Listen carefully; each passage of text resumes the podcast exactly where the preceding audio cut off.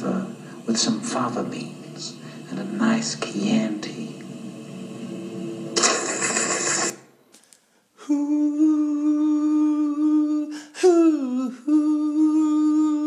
Goodbye, horses. I'm flying over you. Goodbye, horses. Abracadapod, module 12. Bonjour. Et ben aujourd'hui, euh, je suis en train de danser dans mon salon avec euh, mon sexe caché entre mes jambes, comme Buffalo Bill, puisque c'est tout ça au nom de la recherche. Pour la spéciale aujourd'hui, dans le cadre de Abracadalloween, la spéciale Silence of the Lambs. Alors, euh, bon, bah, c'est un, un film qui a beaucoup marqué l'histoire du cinéma, aussi bien d'horreur, donc dans le cadre d'Abracadalloween, mais aussi bien que le cinéma en général, puisque c'est un des rares films euh, avoir gagné les cinq Oscars principaux, qui sont meilleur film, meilleur scénario, meilleur acteur, meilleure actrice, meilleur metteur en scène. Bon, non pas que les Oscars euh, ne se plantent pas très souvent, ils veulent plus dire grand-chose. Euh, c'est quand même assez... c'est la seule fois où un film d'horreur ait réussi euh, ce, ce beau quintuplé. Bon, Jaws avait été... les Dents de la Mer avaient été nommés avant, ainsi que L'Exorciste, mais aucun n'avait gagné ces cinq Oscars prestigieux, que sont les cinq principaux. En tous les cas, aujourd'hui, euh, donc, euh, ce qui va se passer, c'est que Abracadapod is having an old friend for dinner. Abracadapod puts the lotion in the basket. Abracada quid pro quo. voilà, donc, euh, bon, on va surtout parler du, du premier film, ou plutôt du deuxième film, puisque c'était la deuxième apparition du euh, professeur Hannibal Lecter, un, des plus grands méchants de l'histoire du cinéma. Je crois qu'il a d'ailleurs été nommé euh, par la- l'American Film Institute comme le plus grand méchant, je crois, et aussi peut-être par le grand magazine de cinéma anglais Empire. Mais en tous les cas, c'est vrai que c'était pas lui qui jouait le rôle dans le premier film. C'est le premier film, c'était. euh, on va surtout parler donc de Silence of the Lamb aujourd'hui, mais on va quand même faire quelques petites apartés sur le film qui a précédé et tous les autres qui ont suivi, bien qu'ils soient tous un petit peu moins bons, enfin beaucoup moins bons que l'original, euh, à des degrés différents. Et c'est vrai que euh, c'est surtout le premier qui est un chef-d'œuvre, on peut le dire, c'est une espèce de film presque parfait. Bon, il y a des fautes, il y a des erreurs dedans, il a peut-être un petit peu vieilli aussi. C'est un film quand même de 1991. Mais euh, c'est vrai tout d'un coup, les planètes se sont alignées et euh, un grand scénariste, un grand metteur en scène, des grands acteurs se sont retrouvés euh, finalement les uns avec les autres pour faire une espèce de petit miracle qui est un chef-d'œuvre du cinéma. Voilà, moi, ce, qui, est intéressant, c'est que le film de 1986, Manhunter, introduit le professeur euh, Lector. Euh, il l'appelle d'ailleurs Lector avec un O et un K, alors que son nom dans le livre et son nom par la suite serait réintégré comme lecteur, C-T-E-R, L-E-C-T-E-R. Et euh, dans l'original Manhunter de Michael Mann, Michael Manhunter, il est joué par Brian Cox. Brian Cox c'est un magnifique acteur, mais bon, le matériel qu'il a et euh, la façon dont il est filmé est beaucoup moins intéressante que dans le film de Jonathan Demme, The Silence of the Lambs. Donc Manhunter, même s'il est précurseur et qu'il a un, méchant euh, qui fait très peur, qui est joué par Tom Noonan, qui joue le rôle de The Tooth Fairy, la, petite fée, je crois, qui, euh, qui est le personnage de Francis Dollarhide dans Red Dragon, Dragon Rouge, donc qui a été adapté une première fois euh, par Michael Mann en 1986 avec William Peterson, un acteur pas passionnant qui ferait par la suite des CSI à la télévision, ferait une belle carrière à la télévision d'ailleurs. Et euh, donc euh, Tom Noonan, qui lui était formidable, en Francis Dollarhide, il serait fait en remake un peu plus tard sous le titre original du livre qui était Red Dragon, qui est en quelque sorte la première apparition en livre d'Hannibal Lecter dans Le Silence des Agneaux, et qui est une espèce de, de brouillon du Silence des Agneaux, on peut dire d'une certaine manière, puisque les personnages, euh, c'est un petit peu les mêmes histoires, hum, euh, Dragon Rouge et Le Silence des Agneaux, et que Le Silence des Agneaux est encore plus abouti que Dragon Rouge, qui est comme une espèce de blueprint, de plan euh, original pour le silence.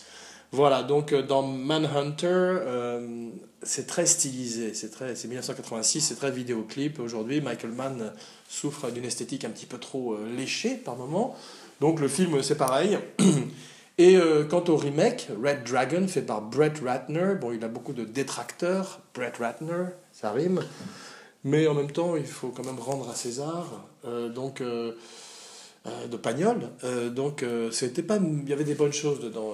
Ralph Fiennes, qui est un très grand acteur, était un peu miscast cette fois-ci en Francis Dollarhide. Il était moins bon que Tom Noonan, moins effrayant, parce que c'est pas tout à fait le personnage. J'aurais dû prendre Nicolas Cage. Et sinon, en revanche, Edward Norton était pas mal en Will Graham. Et meilleur que William Peterson à mon avis, mais ça ne suffisait pas à faire de Red Dragon un film à égalité avec Le Silence des Agneaux, qui, comme je le répète, est euh, un des dix grands films, euh, était au niveau des films de Hitchcock comme Psychose ou des grands films de l'histoire du cinéma. Voilà. Euh, moi, je, l'ai vu en salle, ce film, en, en, faisant une chose qu'on ne peut plus faire aujourd'hui avec l'Internet, qui est d'arriver complètement vierge sur un film. Donc, j'avais absolument aucune idée de ce que j'allais voir. J'étais avec ma mère. J'aurais dû aller voir Psychose, d'ailleurs, avec ma mère. J'aurais dû aller voir Psychose habillé comme ma mère. Euh, donc on est allé le voir ensemble et on est sorti de là euh, complètement abasourdi par euh, ce film dont on ne savait pas du tout ce qu'on allait voir. Et c'est vrai que le fait qu'ils aient casté le grand Anthony Hopkins, qui à l'époque n'était pas extrêmement connu, c'est le film qui vraiment l'a fait exploser à l'âge de, je crois, près de 54 ans. Et il avait fait des choses avant, bien sûr, mais on va parler de lui un peu plus en longueur par la suite. Mais le fait qu'ils aient casté cet acteur que je connaissais un peu moins, je le connaissais que de Elephant Man, où il jouait un type plutôt sympathique qui recueillait, qui recueillait euh, John Merrick, uh, The Elephant Man? I'm not, a, I'm not an elephant, I'm a human being. Voilà. Et you're welcome. Et euh, donc il était très sympathique. Et tout d'un coup de le voir dans ce personnage, effrayant et charismatique à la fois, c'était formidable parce que si ça avait été un type comme Jack Nicholson, qui était une des nombreuses personnes à qui on l'a proposé au départ, on va revenir aussi à ça par la suite, bah, ça aurait peut-être été moins spectaculaire dans le fait que euh, tout d'un coup on avait vraiment l'impression de voir le docteur Hannibal Lecter et pas un acteur faisant un numéro où, euh, dans lequel euh, il aurait eu du mal à se perdre, se fondre. Voilà. C'est vrai que donc cette espèce de blind viewing a beaucoup influencé le fait que j'ai trouvé le film d'autant plus fantastique parce que quand maintenant c'est comme je disais difficile d'arriver sans savoir rien sur un film mais comme d'habitude avec Abracadapod, Abracadalloween, commençons par le commencement et aujourd'hui notre histoire commence en 1988 avec un best-seller donc du nom de Dragon Rouge. Bon, Dragon Rouge, c'est une référence au, Great, Great Red Dragon Paintings du peintre et poète anglais William Blake, qui euh, viennent du livre euh, des Révélations. Voilà. Euh, and behold a great red dragon, having seven heads and ten horns and seven crowns upon his heads. And his tail drew the second, the third, pardon, part of the stars of heaven, and did cast them to the earth. Voilà, c'est un petit peu comme euh, Milton ou euh, Dante dans Seven, qui était euh, le successeur un petit peu du Silence des Agneaux, un petit peu moins bien, mais qui marquerait une espèce de nouveau souffle dans, les films de serial killer, qui sont un petit peu moins d'actualité maintenant, qui sont retournés en quelque sorte à la télévision, avec des trous détectives ou même des séries procédurales, comme on dit ici, qui sont très communes. Bah, en fait, euh, c'est un petit peu moins au cinéma. En plus, euh, Le Silence des Agneaux a donné euh, naissance à plein de films qui, qui sont des imitations, et la plupart du temps des pâles imitations, comme Kiss the Girl, The Collector, tous ces films-là où il y a un serial killer et un détective acharné à ses trousses. Donc Seven s'en tirait plutôt pas mal grâce à la réinvention des sept péchés capitaux et du talent de David Fincher. Voilà, mais pour l'instant revenons donc au début et effectivement à euh, Red Dragon, qui est produit par Dino De Laurentiis et euh, qui prend un bid avec Red Dragon, aussi bien euh, commercial que critique. Il y a une espèce de culte maintenant, un cult following, comme on dit. Le film a, été réhabilité par certaines personnes, mais comme je disais, pour moi, il est quand même vraiment le fruit d'une époque. en termes visuels. Et euh, Michael Mann n'est pas non plus. euh, Il y a des films de Michael Mann que j'aime beaucoup, mais c'est un petit peu comme Ridley Scott. euh, c'est pas, c'est un peu hit and miss. Il est pas toujours, il fait pas toujours mouche à tous les coups. Voilà. Et euh, donc, dans son Manhunter, dans son adaptation du Red Dragon, euh, l'acteur était joué par Brian Cox. Il faut le redire parce que c'est quand même un formidable second rôle. Et comme on le sait, Abracadapod aime bien aussi faire la part belle au second rôle, comme on va le voir bientôt dans Abra Character Actor. Voilà. Euh, le livre Le silence des agneaux, Thomas Harris euh, a fait beaucoup de recherches sur les serial killers. Effectivement, il euh, s'est inspiré. Ça, je l'ai découvert euh, au- à l'issue de cette recherche, pardon. C'est que euh, il y a un profiler du FBI qui a véritablement euh, travaillé, ou en tous les cas demandé l'avis de Jeffrey Dahmer, qui est un, un- tueur très connu, pour essayer d'attraper un autre serial killer. Donc c'est inspiré d'une histoire vraie, ce que, je ne savais pas.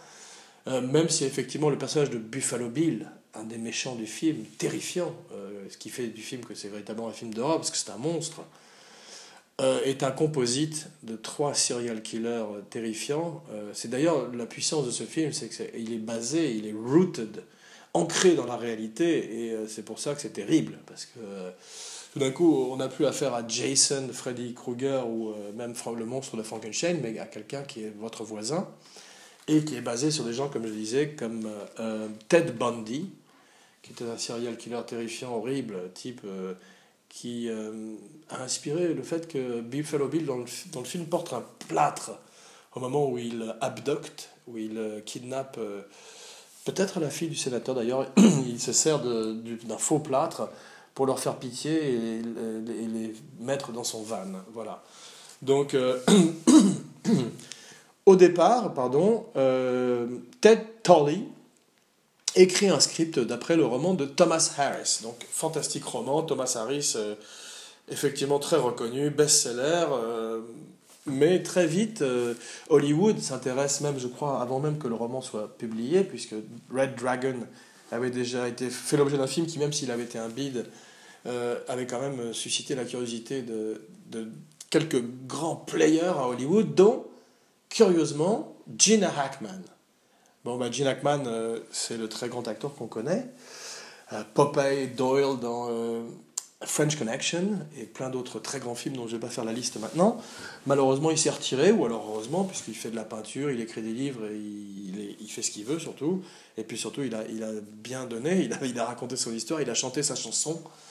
Voilà, donc il était à l'origine, il a, il a acheté les droits du livre et il voulait le faire en considérant éventuellement de faire même lecteur ou peut-être Jack Crawford, qui est le chef du FBI dans le film, joué par Scott Glenn, et qui est basé lui aussi sur un véritable profiler, euh, qui d'ailleurs a donné plein de matériel à John Glenn, qui a complètement, euh, l'a complètement bouleversé quand il l'a entendu, puisque c'était basé effectivement sur des enquêtes réelles et sur des cas euh, que ce grand profiler était en train d'étudier.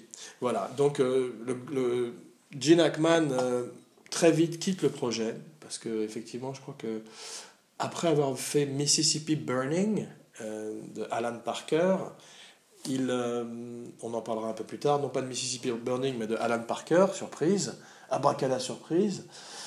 Il est là, il est là aujourd'hui sur le plateau d'Abracadabra. Alan, tu viens? Non, Euh, non. Donc, il avait vu Mississippi Burning et il était un peu, il en avait un peu marre de la violence. Il voulait pas faire un film violent, donc finalement il se retire du projet. Et euh, on peut voir aussi que euh, tout de suite après, Jonathan Demme euh, est sollicité, voilà, par Or- Orion Pictures, qui va produire le film. Orion Pictures, c'est curieux parce qu'ils ont fait la même année, je crois, quasiment coup sur coup, Le silence des agneaux et Danse avec les loups. Des agneaux et des loups, c'est dangereux, il faut pas les mettre ensemble. c'est peut-être pour ça que juste après, ils ont fait banqueroute, bizarrement. Donc c'est curieux, au sommet, comme ça, de se péter la gueule de façon aussi spectaculaire. Mais ça reste un des grands class acts, une des grandes maisons de production de l'histoire de Hollywood. Ils ont produit des films de Woody Allen, ils ont produit plein, plein, plein, plein de, classiques, et souvent des films qui étaient nommés aux Oscars. Euh, voilà, donc euh, ils avaient une relation avec Jonathan Demme, je crois qu'ils avaient produit un de ses films avant. Et euh, il. Alors Jonathan Demme, il, venait, il, un- il vient de, de l'école de Roger Corman, comme beaucoup beaucoup de gens qu'on aime, et du, cinéma en général, de Nicholson à Coppola, en passant par plein d'autres, peut-être même Soderbergh, mais je dois me tromper, tweet at me. donc il a fait ses preuves avec Corman en produisant, en montant, en faisant plein de choses, et puis finalement en plaçant la mise en scène. D'abord, je me rappelle un film de lesbienne en prison, genre favori de mon camarade, qui aujourd'hui n'est pas des nôtres, je vais lever mon verre à sa santé. Mon camarade de podcast, euh, mon Robin, mon Sancho Panza, mon Hutch, mon euh, Lenny des souris et des hommes, mon Pierre-Louis de Johan et Pierre-Louis n'est pas là aujourd'hui. Voilà, donc euh, j'espère qu'il va venir bientôt, mais je crois qu'il est pour un petit moment, une fois de plus, off the grid, out of Africa. I had a farm in Africa. Donc il est, parti en Afrique s'occuper de sa ferme et il reviendra bientôt, probablement, pour l'anniversaire des 1 an de Abracadapod au mois de novembre. Voilà.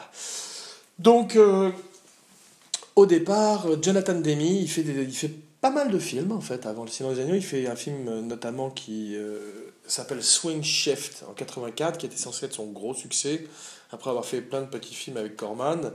Euh, un film avec Goldie Hawn et Kurt Russell, mais il, il se, il s'entend pas du tout avec Goldie Hawn, et finalement le film, euh, il y a un problème de ton. Ils s'entendent pas sur le fait de, si le film doit être euh, un drame ou une comédie, je pense.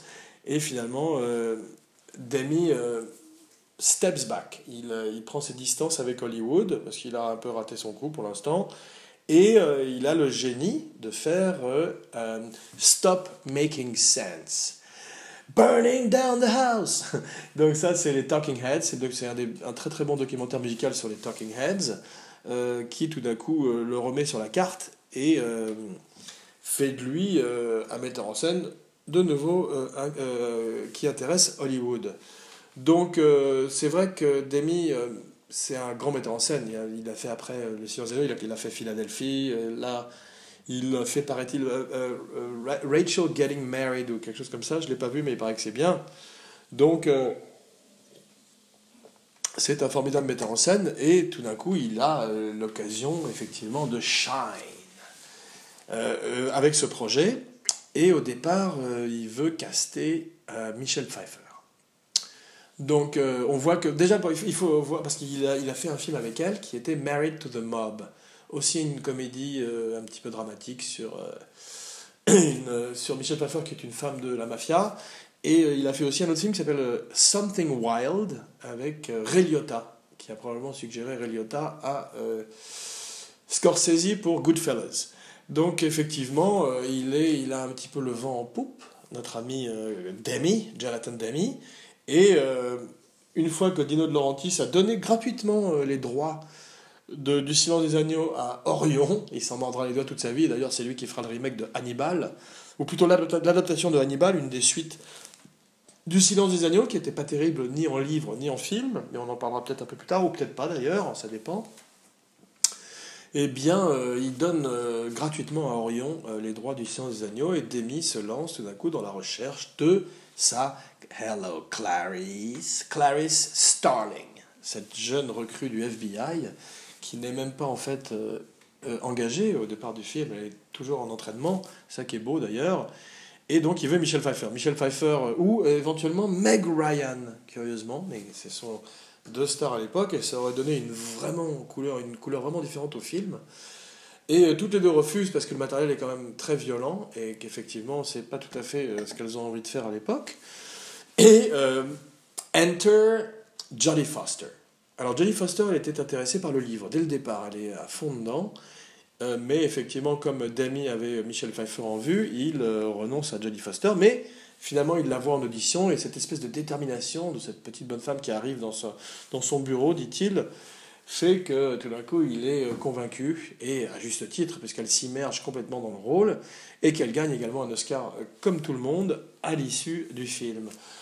Mais euh, elle est fantastique, euh, il faut le dire. Elle euh, donne une vulnérabilité au personnage et une force en même temps que ni Michel Pfeiffer ni Meg Ryan, ni Michel Pfeiffer ni Meg Ryan pardon n'auraient pu donner parce qu'effectivement on y croit et qu'à chaque fois qu'elle est bully ou que tous ces gens du FBI lui font les avances ou ne la prennent pas au sérieux, on voit cette espèce de détermination fostérienne dans le regard et euh, elle a bien mérité de jouer Clarisse et elle l'a fait rentrer dans le Panthéon. D'ailleurs, on a vu que c'est pas si facile que ça, puisque Elle a refusé de revenir pour Hannibal et c'est Julianne Moore qui l'a fait. Elle n'était pas terrible.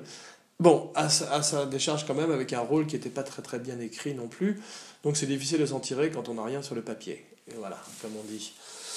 En tous les cas, euh, Jodie Foster euh, s'implique à fond. Elle va euh, à Quantico, au FBI, puisque le FBI donne son appui au film. il pense effectivement que c'est un, un, film qui montre une image positive du FBI, à juste titre d'ailleurs, puisque ça va devenir un, outil de recrutement par la suite pour le FBI qui va d'ailleurs pas plaire à Jonathan Demi, qui est plutôt libéral, et qui est pas, c'est-à-dire c'est la raison pour laquelle il a hésité de faire le film au départ, c'est qu'il était plutôt, euh, il n'avait pas très envie de faire un film qui montrait sur le FBI d'une manière générale, et puis, mais à l'arrivée, c'est une espèce d'outil de recrutement pour les euh, recrues en particulier féminines, disait un agent du FBI. De même que Top Gun avait été un outil de recrutement pour la euh, Air Force américaine. Voilà.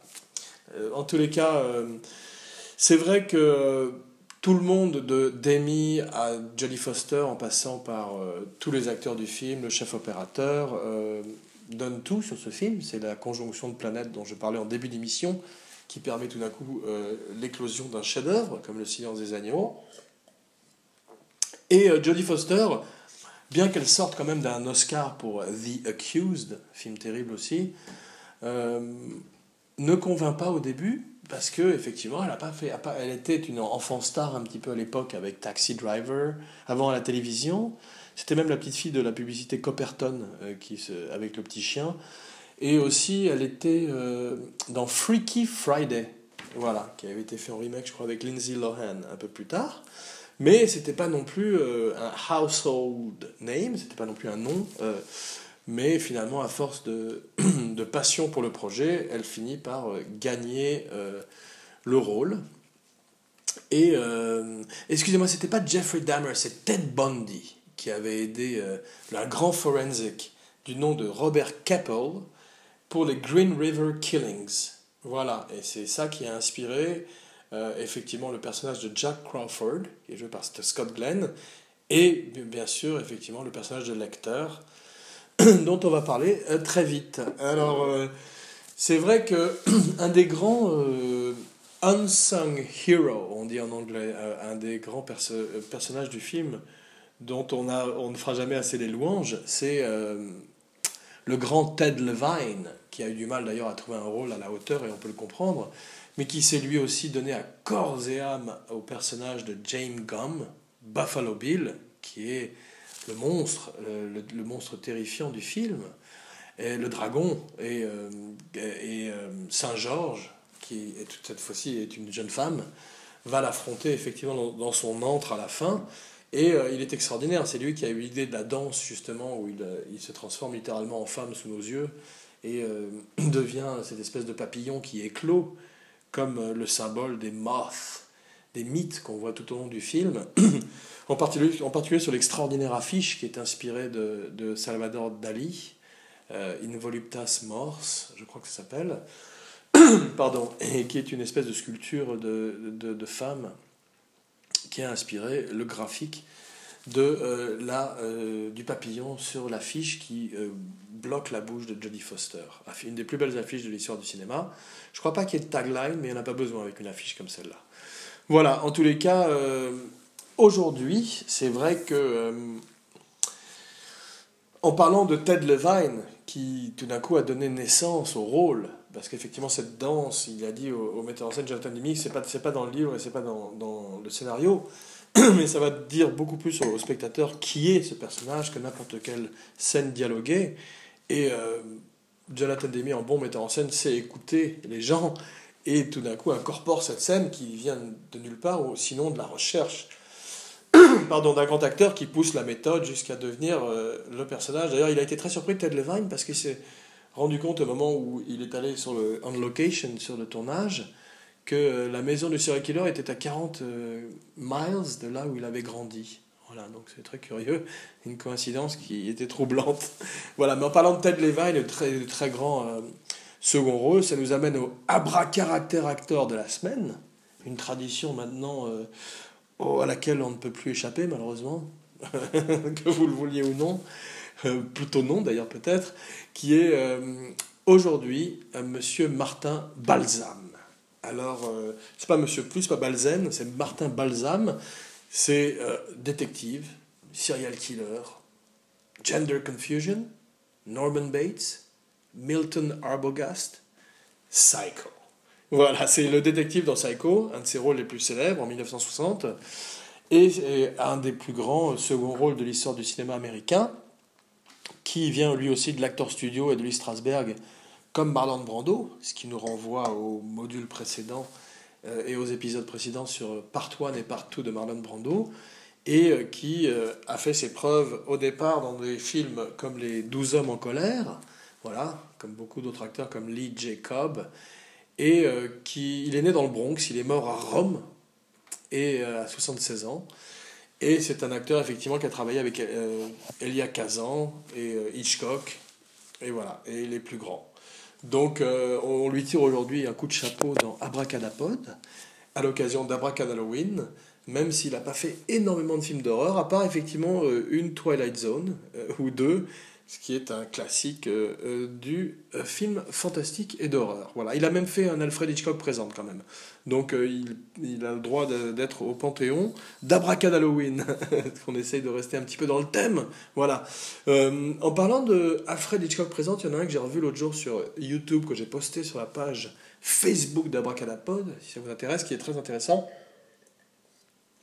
si ça vous intéresse, qui est très intéressant, bravo les répétitions, c'est Man from the South. C'est euh, un mini-épisode avec Steve McQueen et Peter Lorre, tiré d'une nouvelle de Roald Dahl, qui a écrit également Willy Wonka et plein d'autres fantastiques euh, livres pour enfants, dont James et la pêche géante. Voilà.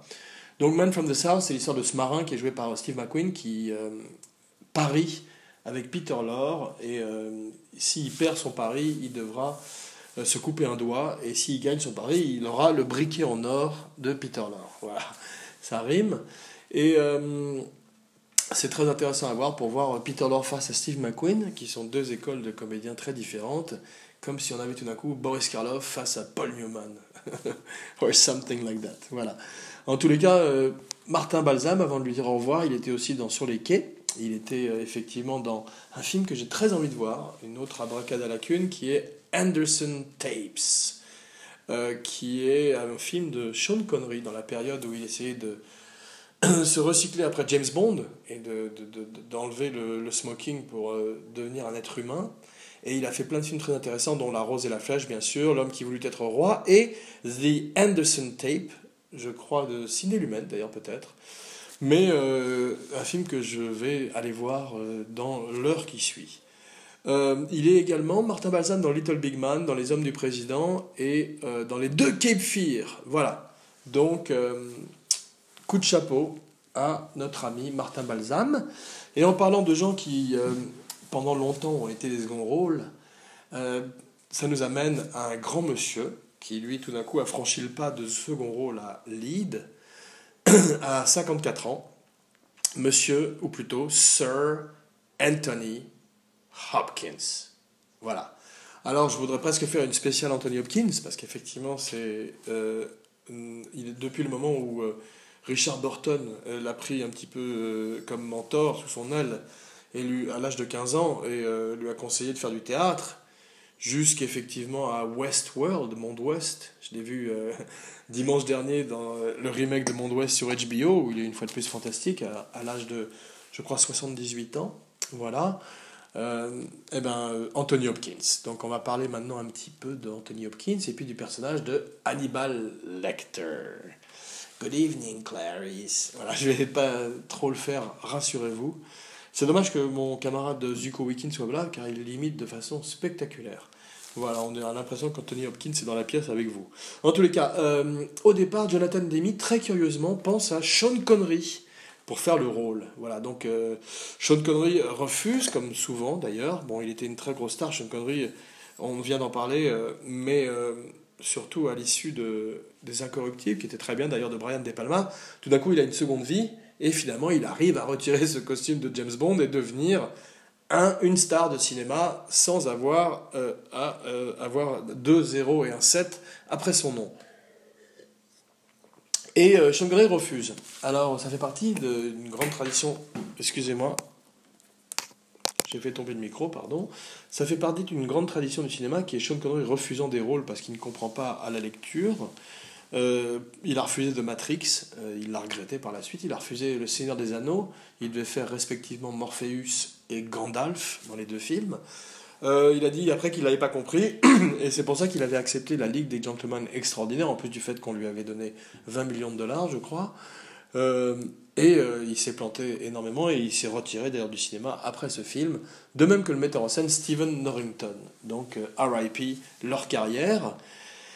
Et euh, c'est vrai que Sean Connery donc refuse. Et Demi euh, et les producteurs, puisqu'il n'est pas seul euh, au départ, pensent à plein d'autres acteurs, plein, plein, plein d'autres acteurs, avant de, de, passer à notre ami Anthony Hopkins. Et effectivement, de Jack Nicholson à Dustin Hoffman et même Louis Gossett Jr., curieusement. Christopher Lloyd, euh, je me demande même, c'est curieusement, il, n'est pas fait mention de Al Pacino, mais euh, c'est curieux, mais j'ai l'impression qu'ils sont surtout orientés vers les acteurs euh, britanniques, puisqu'il parlait également de Patrick Stewart, qui aurait fait un très bon lecteur chauve. Mais bon, l'histoire, et donc une fois de plus cet alignement, de cette conjonction de planètes, fait que aucun des euh, même Robert Duval, euh, Jack Nicholson bien sûr, De Niro était pressenti et Jeremy Irons qui refuse parce qu'effectivement il venait de jouer Klaus Van Bulow dans l'affaire Van Bulow que je n'ai pas vu non plus. Voilà un autre film euh, sur ma bucket list de films parce que je suis sûr que c'est fantastique et Jeremy Irons face à Glenn Close ça, ça, le fait à mon avis. Voilà donc tous ces acteurs refusent soit parce que le matériel est trop violent, soit pour d'autres raisons. Mais finalement, Jonathan Demi a le génie de choisir Sir Anthony Hopkins. Alors, il l'a vu dans Elephant Man, entre autres, parce que bon, euh, Anthony Hopkins a fait Man for All Seasons et plusieurs films, dont on va parler un peu par la suite, mais c'est surtout dans ce film, Elephant Man, où il fait quelqu'un de foncièrement bon. Et euh, ça, ça, intrigue un petit peu euh, Hopkins, qui se demande pourquoi tout d'un coup, on l'a cassé pour faire un, cannibale terrifiant, une espèce de serial killer monstrueux. D'ailleurs, c'est curieux qu'il s'appelle Hannibal, euh, le cannibale. Je me demande si euh, est devenu cannibale parce qu'il s'appelait Hannibal ou si c'est simplement une coïncidence. C'est comme un, un, type qui serait nécrophile, qui s'appellerait Nécrophilippe. Phil Nécro. Voilà. Il s'appellerait Philippe Nécro, on l'appellerait Phil Nécro. en tous les cas, euh, c'est vrai qu'il euh, se demande pourquoi on l'a cassé. Et l'autre lui explique qu'en fait, euh, Jonathan Demi lui explique que Lecter est quelqu'un de bon, mais à sa manière folle à lui-même. In his own insane, insane way, Hannibal Lecter is a good man, lui dit-il, dans sa langue natale. Voilà, donc. Au départ, quand l'agent de Hopkins l'appelle en lui disant qu'il a pour lui un film qui s'appelle Le silence des agneaux, euh, Hopkins pense immédiatement qu'il est, que c'est un film pour enfants. Parce qu'effectivement, à l'époque, il n'est pas extrêmement hot et euh, c'est curieux euh, qu'on lui ait proposé à lui. il, s'en étonne un petit peu et effectivement, il finit par accepter très vite puisqu'il se rend compte que c'est un très grand rôle. Et avec 24 minutes simplement à l'image, il devient le premier acteur avec un rôle aussi court à gagner l'Oscar du meilleur acteur. Voilà. Donc il amène plein d'idées sur le film lui-même, euh, comme les grands acteurs, plein, plein, plein d'inspirations qu'il amène euh, vont finir par créer ce personnage de légende qui est euh, le Hannibal Lecter. Et bon, une de ses inspirations, c'est un ami à lui qui clignait jamais des yeux à Londres et qui les faisait tous flipper. Et ça, c'est drôle. Effectivement, je crois qu'il cligne des yeux une fois dans le film. merci IMDB. et euh, il a étudié, bien sûr, euh, comme, euh, de même que Ted Levine, qui fait Buffalo Bill, ils ont tous étudié des, files de serial killer, des dossiers de serial killer. Ça a dû pas mal les traumatiser d'ailleurs. Le plus traumatisé, je crois c'était Scott Glenn, qui fait donc le patron du FBI. Et je crois, comme je l'avais dit précédemment dans une autre émission, que Anthony Hopkins avait basé aussi sa performance sur les araignées, sur la sur l'immobilité, la fixité des araignées quand elles attendent leur proie dans leur, dans leur toile, ce qu'on peut voir effectivement au moment où il rencontre Clarisse pour la première fois. Derrière sa vitre en verre, il est comme une araignée, il, attend, stoïque, immobile, comme un i. Et euh, c'est drôle, on, dirait effectivement qu'il est, il est au courant qu'elle va venir. voilà, comme s'il avait pressenti. Et c'est lui qui a. Non, c'est le génie de Demi qui a mis une glace en verre entre, au lieu de mettre des, des grilles traditionnelles. Ce qu'avait fait d'ailleurs Michael Mann. Et là, tout d'un coup, dans certaines scènes, on a l'impression qu'il n'y a rien entre eux. Et, non, en fait, c'est d'ailleurs. C'est l'art, euh, c'est l'art directeur de Demi. Donc effectivement, une fois de plus, les grands metteurs en scène savent s'entourer de grands chefs de département. Voilà. Ils ont quatre scènes ensemble, Hannibal Lecter et Clarice Starling. Mais c'est une espèce de réinvention de La Belle et la Bête, même s'il n'y a rien de sensuel entre eux, à part la toute scène finale où, je crois qu'ils se touchent euh, les doigts au moment où ils échangent un dossier. Voilà. Euh, sans compter la scène où ils sont au téléphone à la fin. Spoiler alerte, mais euh, spoiler alerte de 1991, je crois que ça va, ça va le faire, ça va être bon. Donc effectivement, euh, Lector Hopkins, un mariage fait en enfer, une fusion parfaite qui fait que, que Hopkins a plein d'idées, comme je vais continuer à l'appeler plein d'idées comme le fait qu'il soit habillé en blanc, ça vient de sa peur des, dentistes, et on va voir effectivement que il va avoir une très très grande carrière, Anthony Hopkins. Juste après Juste après Le silence des agneaux, il fait un, autre de mes films préférés, qui est euh, Les vestiges du jour, The Remains of the Day, où il fait un personnage qui est à la fois proche de Lector, mais très différent, mais c'est drôle parce qu'on dirait que Lector parfois déborde un peu sur le personnage de majordome de la Seconde Guerre mondiale qu'il incarne dans Les vestiges du jour, qui n'est pas ma recommandation de la semaine, mais qui pourrait l'être, et donc euh, à vos magnétoscopes. Voilà, si euh, vous le voyez. Euh, parce que c'est un très grand film avec Emma Thompson, qui est magnifique, et une très belle histoire d'amour réprimée par James Ivory, voilà, et je crois Ismael Merchant, si je ne me, si je me trompe pas.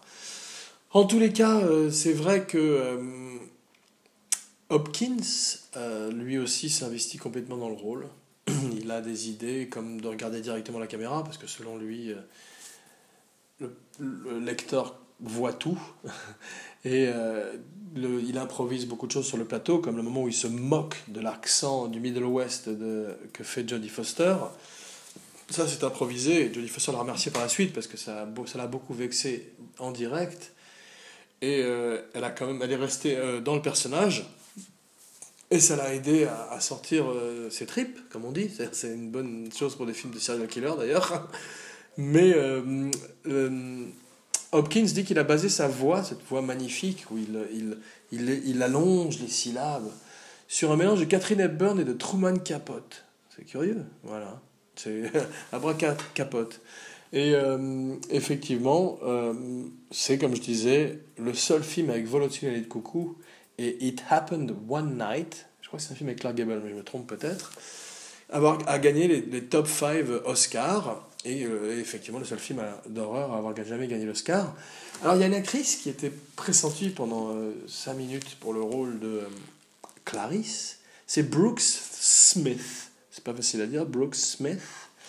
Et Brooks Smith, c'est elle qui fait la fille du sénateur qui, malheureusement pour elle, est capturée par Buffalo Bill et mise dans ce puits terrifiant dans lequel il garde ses victimes. She puts the lotion in the basket. Donc voilà. Et ils étaient très amis sur le, sur le plateau à tel point que euh, Foster l'avait surnommée, je crois, Patricia Hearst, du nom de cette jeune femme qui avait été euh, kidnappée et qui avait développé le syndrome de Stockholm pour son kidnappeur. Voilà. En tous les cas, euh, une autre, un autre point fort du film, c'est qu'il tourne en décor naturel, Jonathan Demi, avec son très grand chef opérateur, qui éclaire les yeux de Hopkins tout le temps. Il a une lumière dans les yeux qui fait qu'il lui, il aide Hopkins a créé un personnage iconographique, un personnage de légende. Et euh, bravo, encore un, héros euh, dont on ne chantera pas assez les louanges, euh, et dont le nom m'échappe pour l'instant, hein, qui est japonais. Voilà, et, je sais que c'était un scandale parce qu'il n'avait pas été nommé à l'Oscar à l'époque. Mais je vais, pas vais pas lui faire l'affront d'écorcher son nom. Donc on reviendra à lui dans une émission suivante d'Abracadapod. D'ailleurs, on l'annoncera à la fin de celle-ci. Voilà. En tous les cas, il tourne à Pittsburgh, en Pennsylvanie. Il tourne un peu partout en Amérique. Et euh, même, il a l'autorisation du FBI de tourner à Quantico.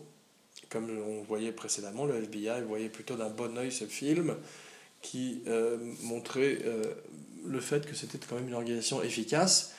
Bien qu'effectivement, Demi les, les, les, montre bien comme des good old boys, comme on dit, et qui c'est effectivement une espèce de, de boys club, de, club de garçons, et que Jodie Foster a du mal à faire son empreinte au, au sein de l'équipe. Voilà. Mais euh, assez de phrases en anglais.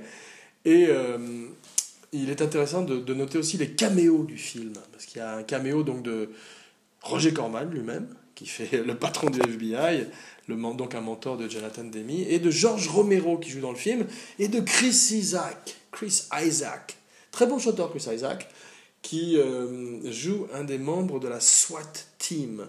Et c'est drôle parce qu'il jouait aussi dans Twin Peaks, et il y a une espèce de connexion entre Twin Peaks de David Lynch et effectivement Le silence des agneaux, qui est entre ce cadavre de jeune femme qu'on repêche dans la rivière, ou ces autopsies, où on utilise d'ailleurs, euh, pendant l'autopsie, euh, Jonathan Demi, pardon, à, sa santé,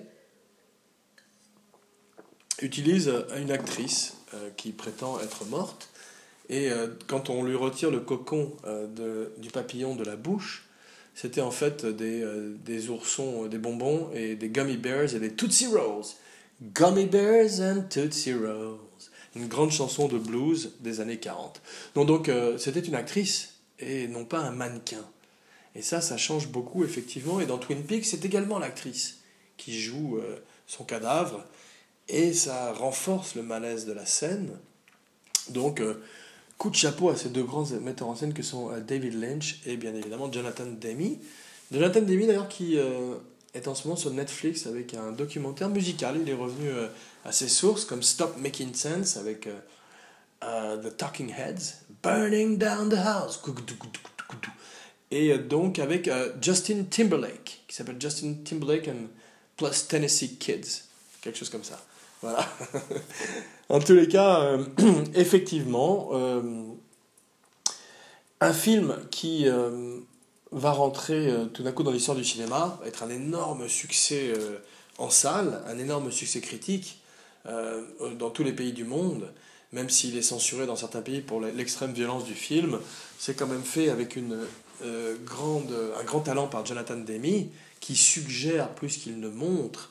Euh, bon, ils vont avoir des problèmes avec euh, les ligues homosexuelles, qui vont effectivement, une fois de plus, comme avec Psychose et toute une classe et une tradition de film, voir d'un mauvais oeil le fait que le serial killer principal soit un transsexuel, cette transformation justement monstrueuse de Buffalo Bill, où il veut devenir une femme ben, en, en s'appropriant la peau de ses victimes. C'est pour ça qu'il choisit, il choisit des tailles 14, comme il dit lui-même.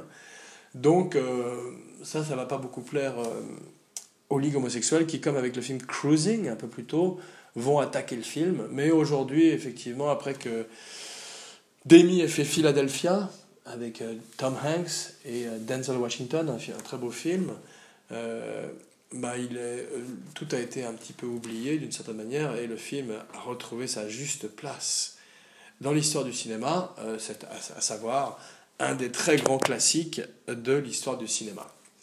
Donc euh, là, on va entrer dans un territoire un petit peu plus spoilerifique, c'est-à-dire que euh, on va donner certains détails de la fin du film. Donc si jamais vous avez 10, 21 ans et que vous n'avez jamais vu Le Silence des Agneaux, eh bien arrêtez immédiatement ce podcast et allez voir le film. Euh, voilà.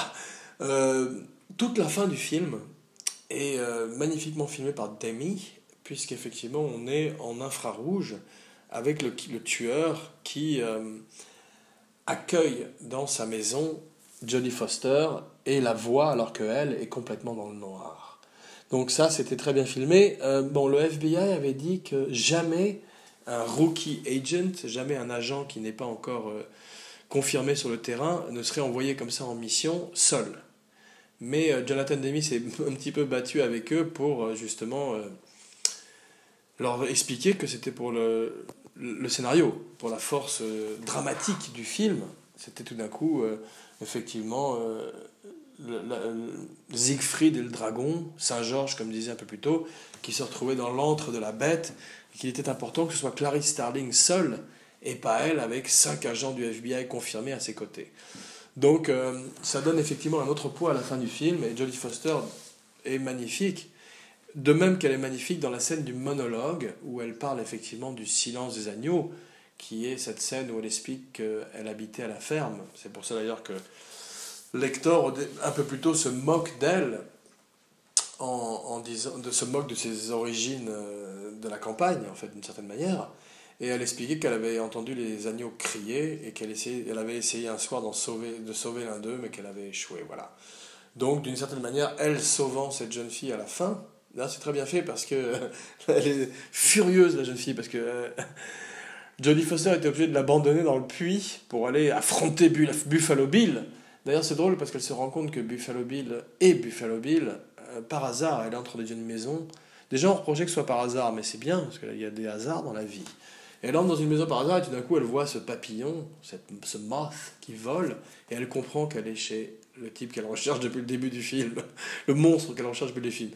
Donc elle arrive près de la fille du sénateur qui est dans le puits et euh, elle lui dit il faut que je m'en aille, il faut que j'aille affronter Buffalo Bill. La fille lui dit fucking you fucking bitch, don't leave me alone. Elle, est furieuse que euh, Johnny Et ça, une fois de plus, c'est probablement le talent de Ted Tully et de Jonathan Demi à l'écriture plutôt que d'avoir une, une, demoiselle éplorée, apeurée, in distress. On a quelqu'un qui est furieux que Jodie Foster l'abandonne pour aller affronter le monstre. Voilà. Donc, euh, c'est vrai que il n'y a pas beaucoup de films comme celui-là, donc qui, mêlent à la fois effectivement l'horreur, le, le, film le film policier. Euh, on verrait par la suite que Seven s'essaierait au genre et que petit à petit euh, Fincher partirait vers des sujets plus réalistes, comme Zodiac, qui est un très très bon film, un petit peu long, mais qui est basé effectivement sur le véritable Zodiac Killer, qui a sévi, je crois, à San Francisco, mais euh, assez sur les serial killers aujourd'hui, parce qu'effectivement, euh, je crois qu'ils appartiennent aujourd'hui à la télévision, ou peut-être même au streaming, et qu'avant de les réinventer au cinéma, ce sera compliqué, on a vu que Ridley Scott s'était planté avec Hannibal, qui effectivement, en dehors du fait qu'il recastait tout le monde, à part euh, bon, euh, Anthony Hopkins. Bon, he's, he's got to pay the bills. Anthony, good old Anthony Hopkins, on va pas lui en vouloir. Mais le film ne pouvait pas recapturer la magie du silence des agneaux. En particulier, on avait l'impression que c'était véritablement. Ça se passait dans un univers différent. Il essayait de faire une espèce d'opéra gore et baroque, alors que le silence des agneaux, comme on l'a vu, était très ancré dans la réalité et très. Euh, en phase malheureusement avec euh, une vérité qui est euh, ces ténèbres euh, en Amérique et dans le monde entier. Voilà, donc un dernier coup de, chapeau, un dernier coup de chapeau à Anthony Hopkins, qui est donc dans Westworld. C'est drôle, Westworld, je ne veux pas trop le spoiler, mais j'ai vu le premier épisode, et apparemment Ed Harris, si vous voulez une fois de plus ne pas savoir rien sur Westworld, poser le podcast et revenir dans 1 minute 34. Euh, Ed Harris, qui joue apparemment le rôle que jouait Yul Brynner dans le film original de 1973, et n'est pas un robot cette fois-ci, c'est un être humain. Et ils ont renversé la dynamique du film de 1973 dans le sens où c'est les robots les gentils et les humains les méchants. Voilà, donc c'est drôle que Jonathan Nolan, le frère de Christopher Nolan qui a fait le fantastique Dark Knight, qu'il a écrit Dark Knight d'ailleurs, Jonathan Nolan, et qui a mis en scène quelques-uns des, des, épisodes, dont le pilote de euh, Westworld, et tout d'un coup renversé euh, les protagonistes et les antagonistes et fait des robots les gentils et des, et des êtres humains les méchants. Voilà, maintenant, euh, le film est un film à, à, clé, à énigme, donc plutôt la série. D'ailleurs, la première saison vaut 100 millions de dollars. Mais bon, chacun des épisodes dure 1h13, et s'il y en a une vingtaine, c'est finalement quand même une bonne affaire pour HBO l'arrivée par rapport à un blockbuster qui vaut 250-300 euh, millions de dollars et dont, est, dont le studio n'est pas sûr à l'arrivée que les gens vont aller le voir. Mais euh, maintenant, c'est plutôt Netflix et HBO. Et c'est vrai que Anthony Hopkins joue dans Westworld.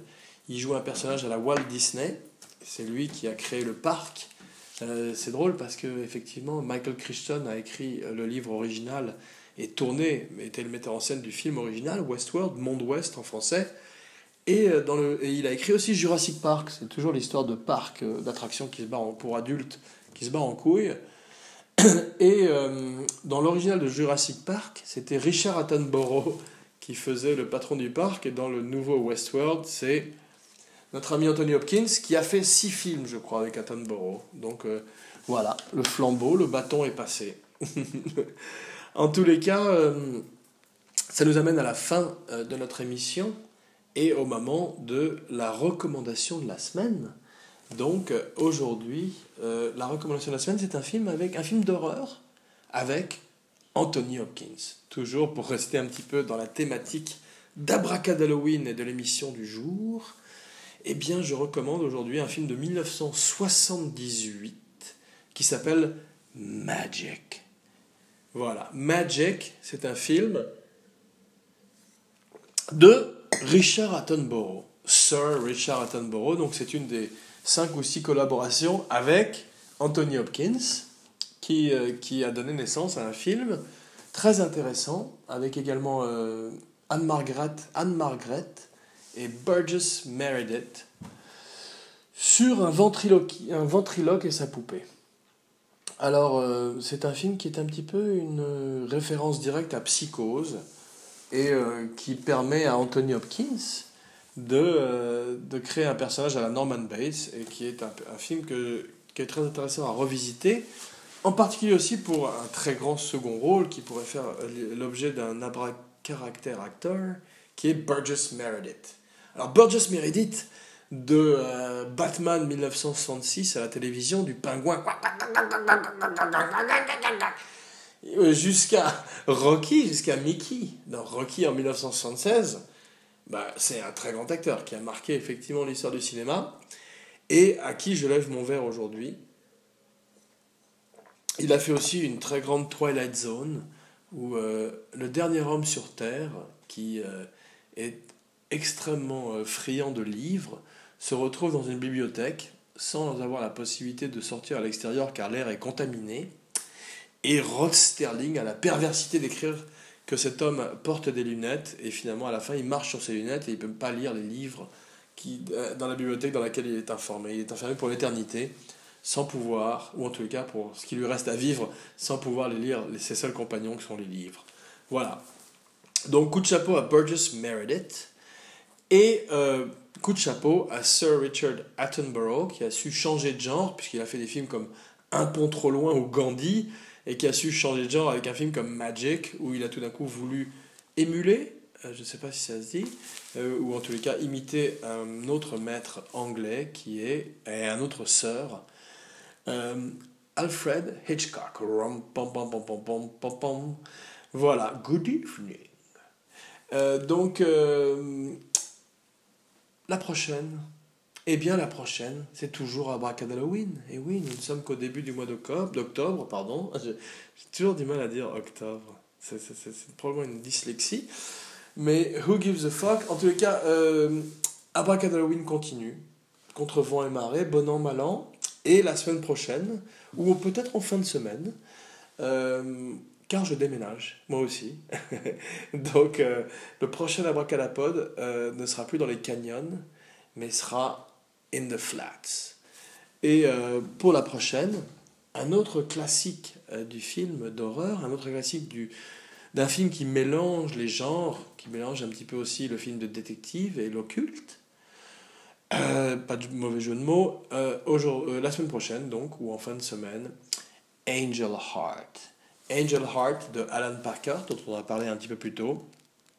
Un des grands rôles de Mickey Rourke.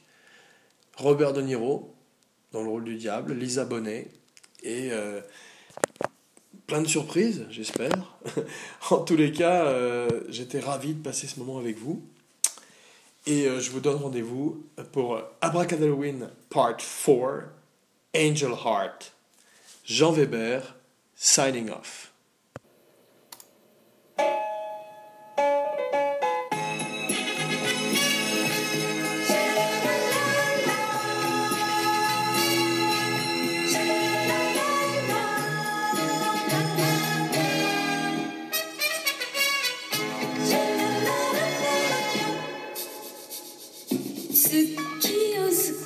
き愛してダメよ意地悪しないで愛して。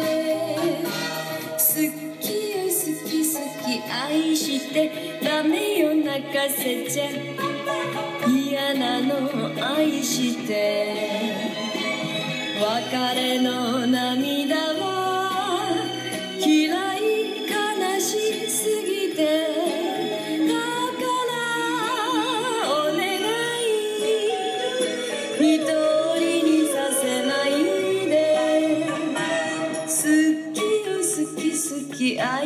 てなめよ意地悪しないで